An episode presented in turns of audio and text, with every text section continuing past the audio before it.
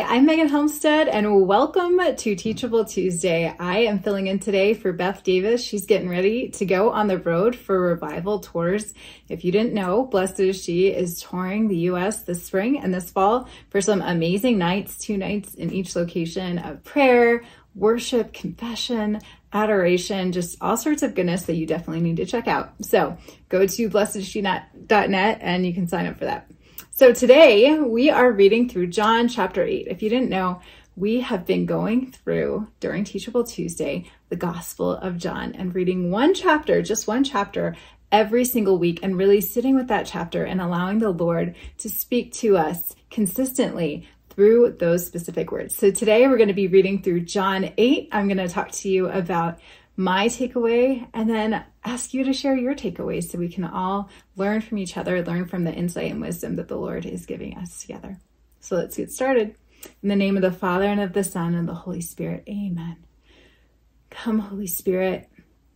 Come, Lord Jesus, living word. Make your words new. Open our minds and our hearts to receive them, that they might fill us with life, with truth, with freedom, with desire for more of you, with peace. Help us to tune in specifically, Lord, to what you desire to speak to us in our lives, in our circumstances, in our aches, in our longings. We praise you, Lord. We thank you for being forever new and forever present and forever loving, here for us in every moment. Amen. In the name of the Father and the Son and the Holy Spirit. Amen. So let's get started with John chapter eight. A woman caught in adultery. Then each went to his own house, while Jesus went to the Mount of Olives. But early in the morning, he arrived again in the temple area, and all the people started coming to him. He sat down and taught them. Then the scribes and the Pharisees brought a woman who had been caught in adultery and made her stand in the middle. They said to him, "Teacher, this woman was caught in the very act of committing adultery.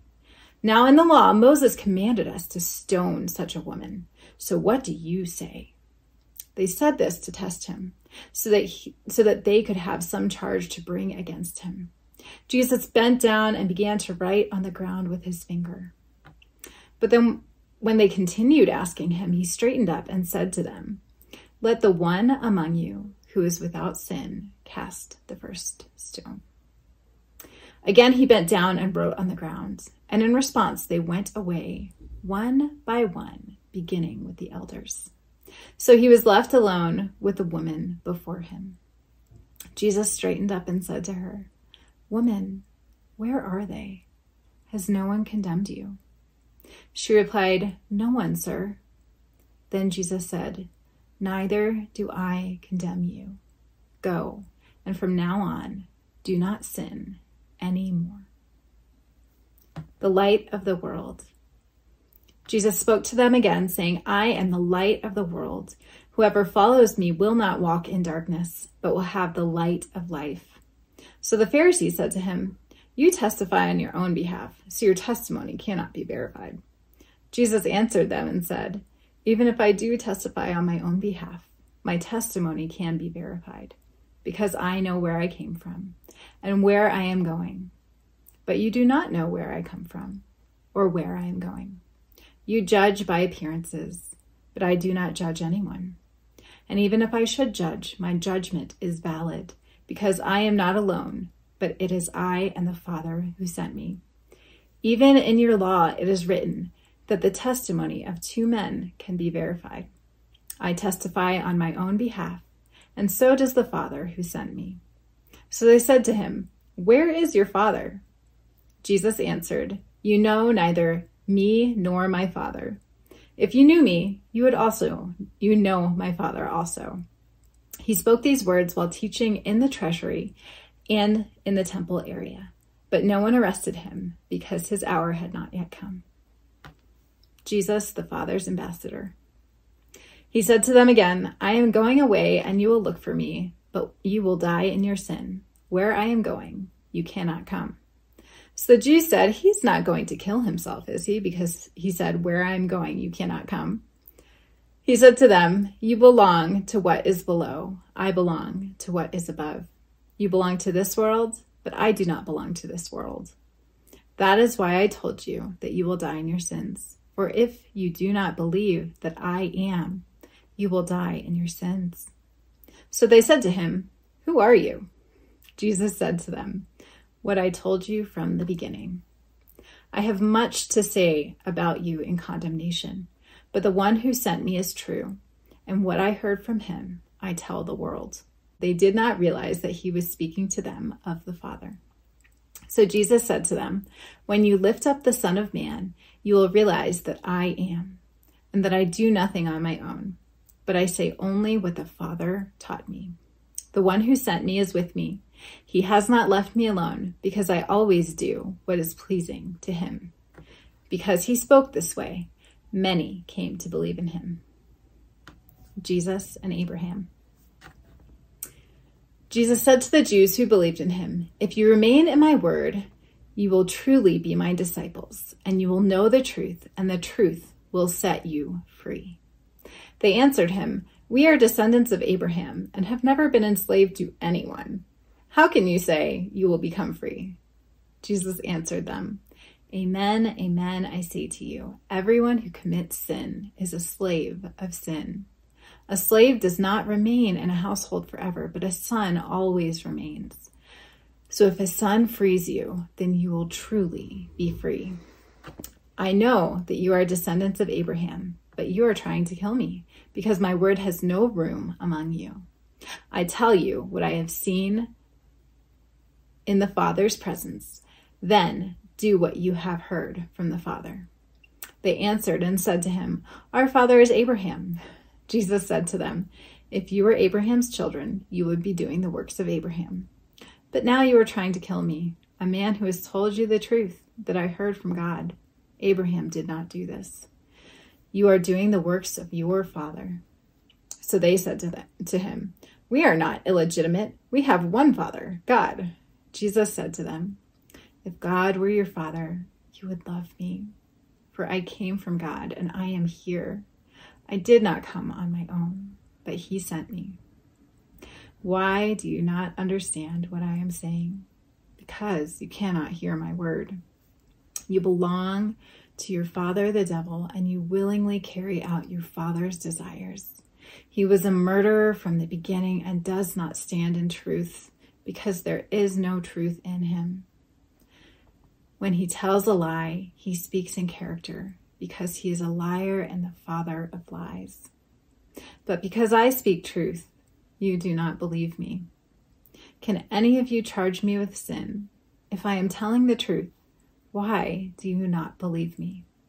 Whoever belongs to God hears the words of God. For this reason, you do not listen, because you do not belong to God. The Jews answered and said to him, are we not right in saying that you are Samaritan, a Samaritan and are possessed? Jesus answered, I am not possessed. I honor my Father, but you dishonor me. I do not seek my own glory. There is one who seeks it, and he is the one who judges. Amen, amen, I say to you, whoever keeps my word will never see death. So the Jews said to him, now we are sure that you are possessed. Abraham died, as did the prophets, yet you say, whoever keeps my word will never t- taste death.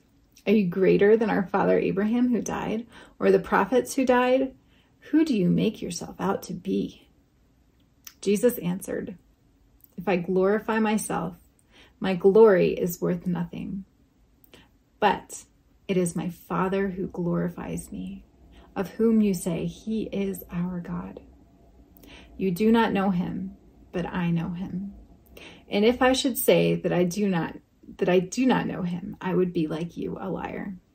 But I do know him, and I keep his word. Abraham, your father, rejoiced to see my day. He saw it and was glad. So the Jews said to him, you are not yet fifty years old, and you have seen Abraham? Jesus said to them, amen, amen, I say to you, before Abraham came to be, I am. So they picked up stones to throw at him. But Jesus hid and went out of the temple area. The Gospel of the Lord. Praise to you, Lord Jesus Christ. Friends, there is a lot going on in today's gospel. There's some depth. I cannot wait to hear your takeaways. So wherever you're watching from, YouTube, Facebook, Instagram, go ahead and drop your takeaways in the comments so we can all just learn from each other. So what God really drew my attention to was verse forty-three. Verse forty-three, he says, "Why do you not understand what I am saying?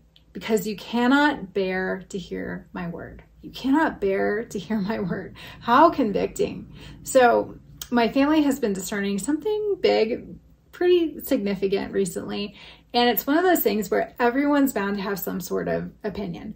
And it's been very easy for me to go and seek out those opinions, to talk to friends, to talk to family, to Google and see what the experts say about doing things a certain way.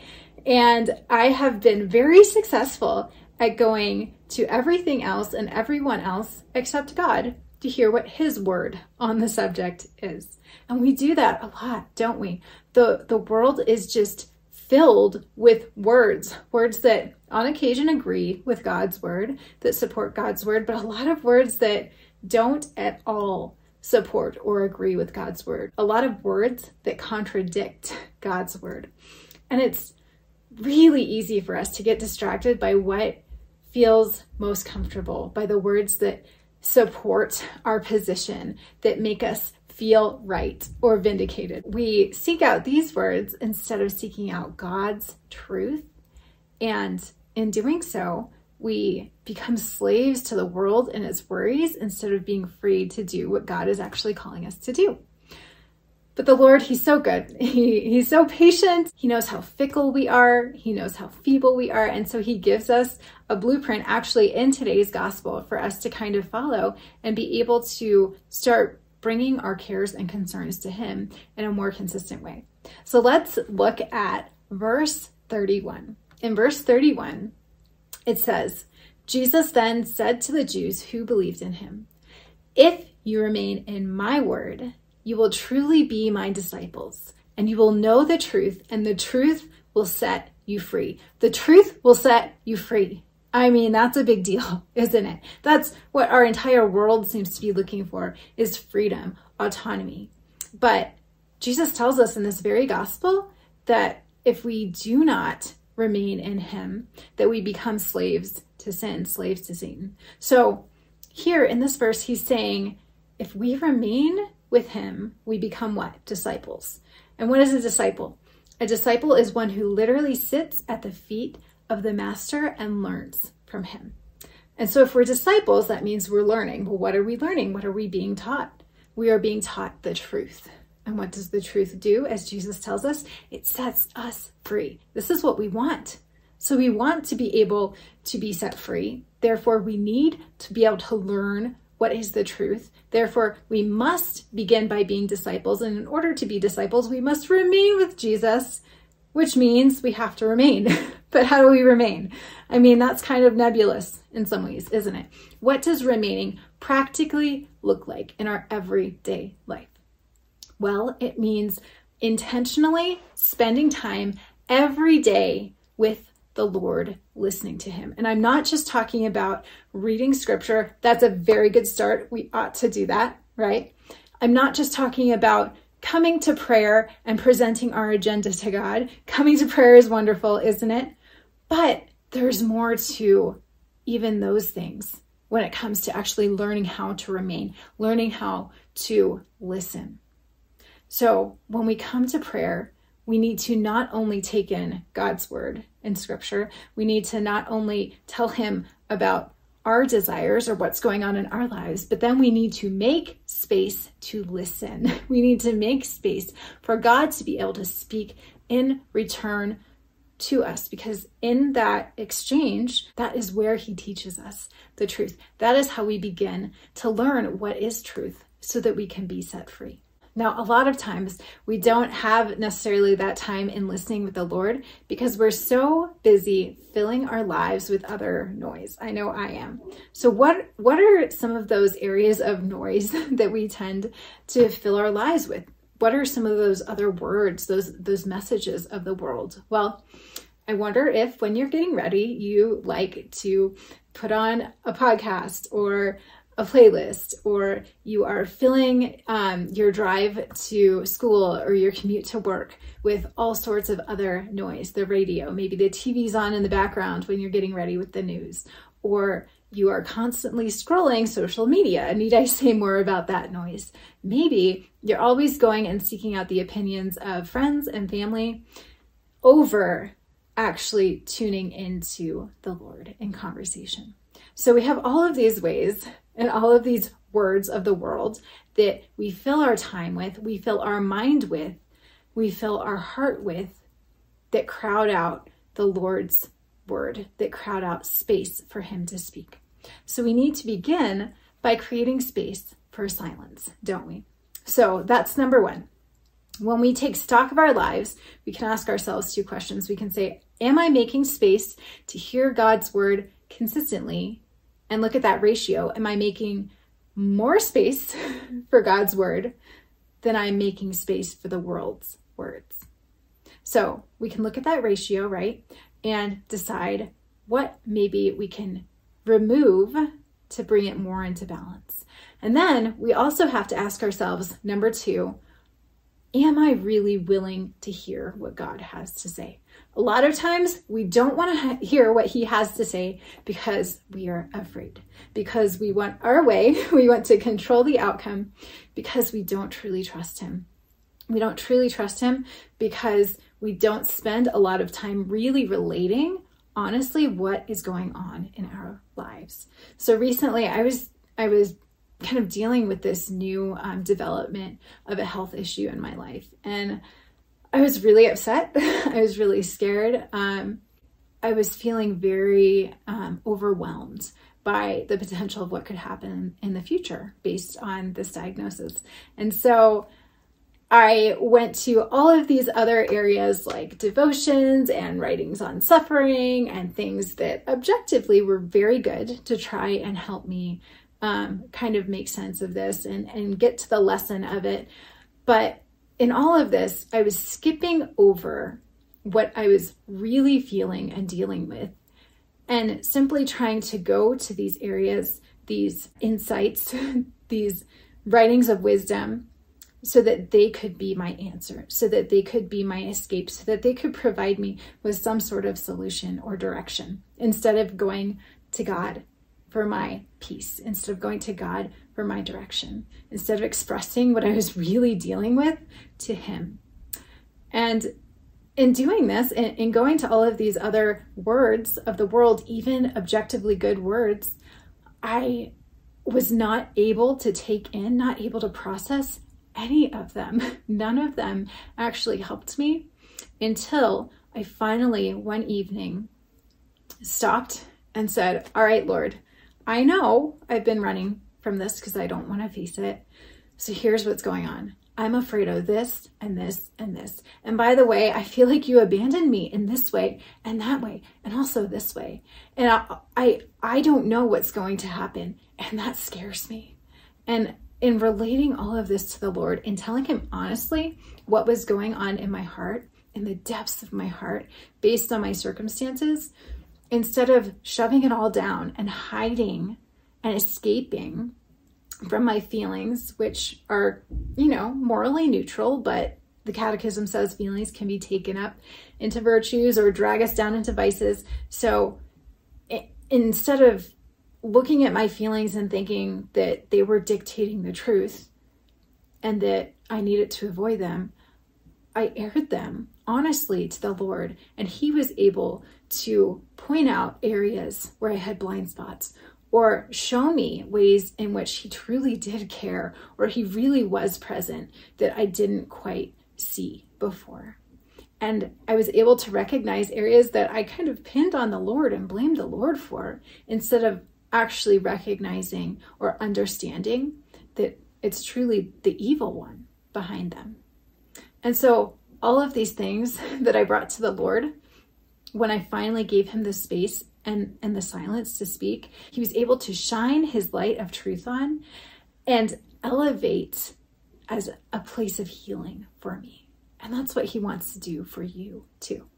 So whatever feelings maybe you are hiding from the Lord that might be a block, whether it's hurt or discomfort or fear or disappointment or uncertainty, those are the things that we need to be taking to the Lord in prayer after we read scripture and telling tell him about all the other things that, you know, are on our minds. We also need to recognize these things, these feelings, these places that we would very often relate to everyone else or allow to kind of spin in our own heads.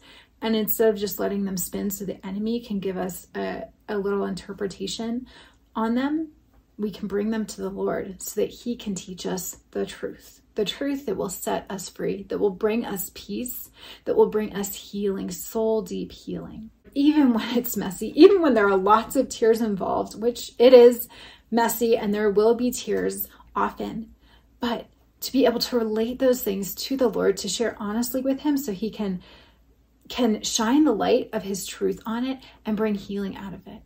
And even when it seems like there are good words in the world, right?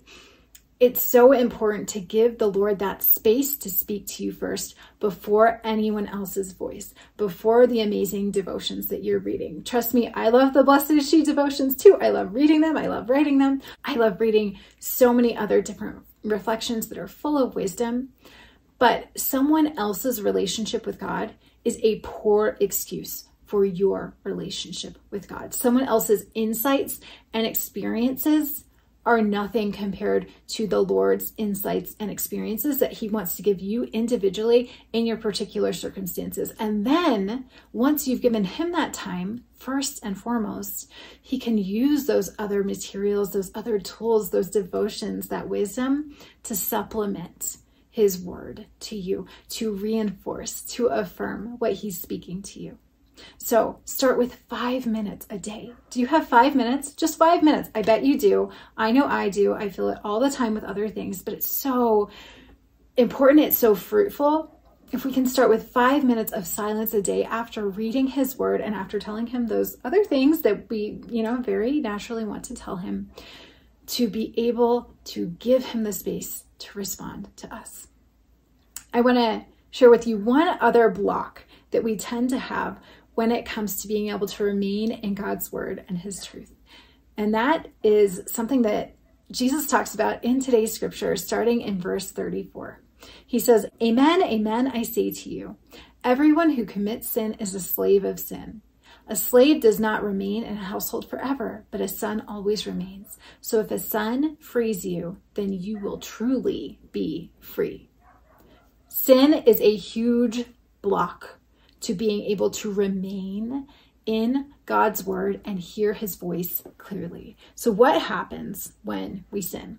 What literally happens is we are taken out from under the authority structure of God and placed under the authority structure of Satan. Whether or not we realize it, there is an, an authority structure in the spiritual world. It's a reality that is all around us all the time. And so when we sin, we legitimately choose to remove ourselves from God's grace, cut the cords of his grace that are holding us and protecting us, and we allow ourselves to then be realigned under the power of Satan, under the headship of Satan, under the fathership of Satan. Ew, it's the worst. So when the enemy, you know, comes and, and entices us with a seemingly wonderful temptation, and we respond to it, what's really happening is, is Satan's holding out this temptation to us and saying, if you take this, then I'll, I'll give it to you. And then you give me permission to come into your house and hold you hostage. That's exactly what happens when we sin. And Satan wants us to believe that when we cede that territory of our soul to him, when we turn over that area of our soul and give him hand over that territory willingly, that that's it. We can never get it back. We can never reclaim it. It's his. But as Jesus says in today's gospel, Satan is the father of lies. He's the father of lies. And so that itself is also a lie. We can always reclaim that territory through the lordship of Jesus Christ, who is far more powerful than Satan any day, any way you slice it. And the way that we reclaim that territory and place it back under the authority and the grace and the protection of God and our Lord Jesus Christ is by going to the sacrament of confession. The sacrament of confession frees us, and it allows all of the confusion that is very present when we become slaves to sin, when we are enslaved by Satan in our sin. Being the father of lies brings so much confusion into our lives so that we can't even see truth clearly. So when we allow Jesus to reclaim that territory through confession, through the sacrament of reconciliation, he is able to make the truth more clear. And when we can see the truth clearly, what does he tell us? We become free. We are set free. I'm in the military, and I love this um, analogy of the confessional being almost like a flare on the battlefield. In battle, especially when it's dark, it's really hard to see where the enemy is. And that can be really overwhelming because we look out, it's dark, we can't quite understand where he is, what he's doing, and where he might attack. But when we set off a flare, a flare is like a bright firework that lights up the sky, bright as day, for several seconds. It's almost blinding. And all of a sudden you can see that the enemy is right there. He's about this big, and with God's power, he can be smashed instantly. And so when we allow ourselves to let God light up the spiritual battlefield in the confessional, he's able to come to our defense, to reclaim that territory, and to show Satan who's boss and that he's really not that powerful in this battle that we're fighting. So I encourage you to remember to create time and space for silence, to relate your heart honestly to the Lord, and to let him reclaim that territory in the confessional so that you can begin to learn the truth, so you can recognize it more clearly, so that you can become the disciple who the Lord is able to teach more and more truth to, so that you can be ultimately more and more free. Let's pray. In the name of the Father, and of the Son, and of the Holy Spirit. Amen. Come, Holy Spirit. Come, Lord Jesus, Savior. Come, Heavenly Father, Creator and Provider. Lord, thank you. Thank you for, for being so attentive to the Father's will, that you would offer yourself in a way that allows you to, to rescue us over and over and over when we cede territory to the enemy. Thank you for being willing to teach us even when we're not getting it, even when it takes so many tries for you to explain it to us, even when we're stubborn or we don't even want to hear your word. Thank you for being so persistent, for being so patient, for being so desirous to, to meet us where we are so that you can bring us into the light of truth and into greater and more everlasting freedom in you, Lord Jesus. We pray for all of those in our community, Lord, that you might um, teach them truth in ways that, that resonate, in ways that they can receive, in ways that show them your heart, your, your deep, inexhaustible heart of love and mercy for us in every single circumstance. We pray for the grace to continue continue to receive the truths that um, we are most resistant to, Lord. We give you permission to change our hearts, to change our minds, so that we can become free as you desire us to be. We thank you, we praise you, and we pray all of these things through the most holy and precious name of our Lord Jesus Christ, and through the Immaculate Heart of Mary. Amen. In the name of the Father, and of the Son, and of the Holy Spirit. Amen. Thank you so much for joining me, friends. God bless, and have a wonderful rest of your Tuesday.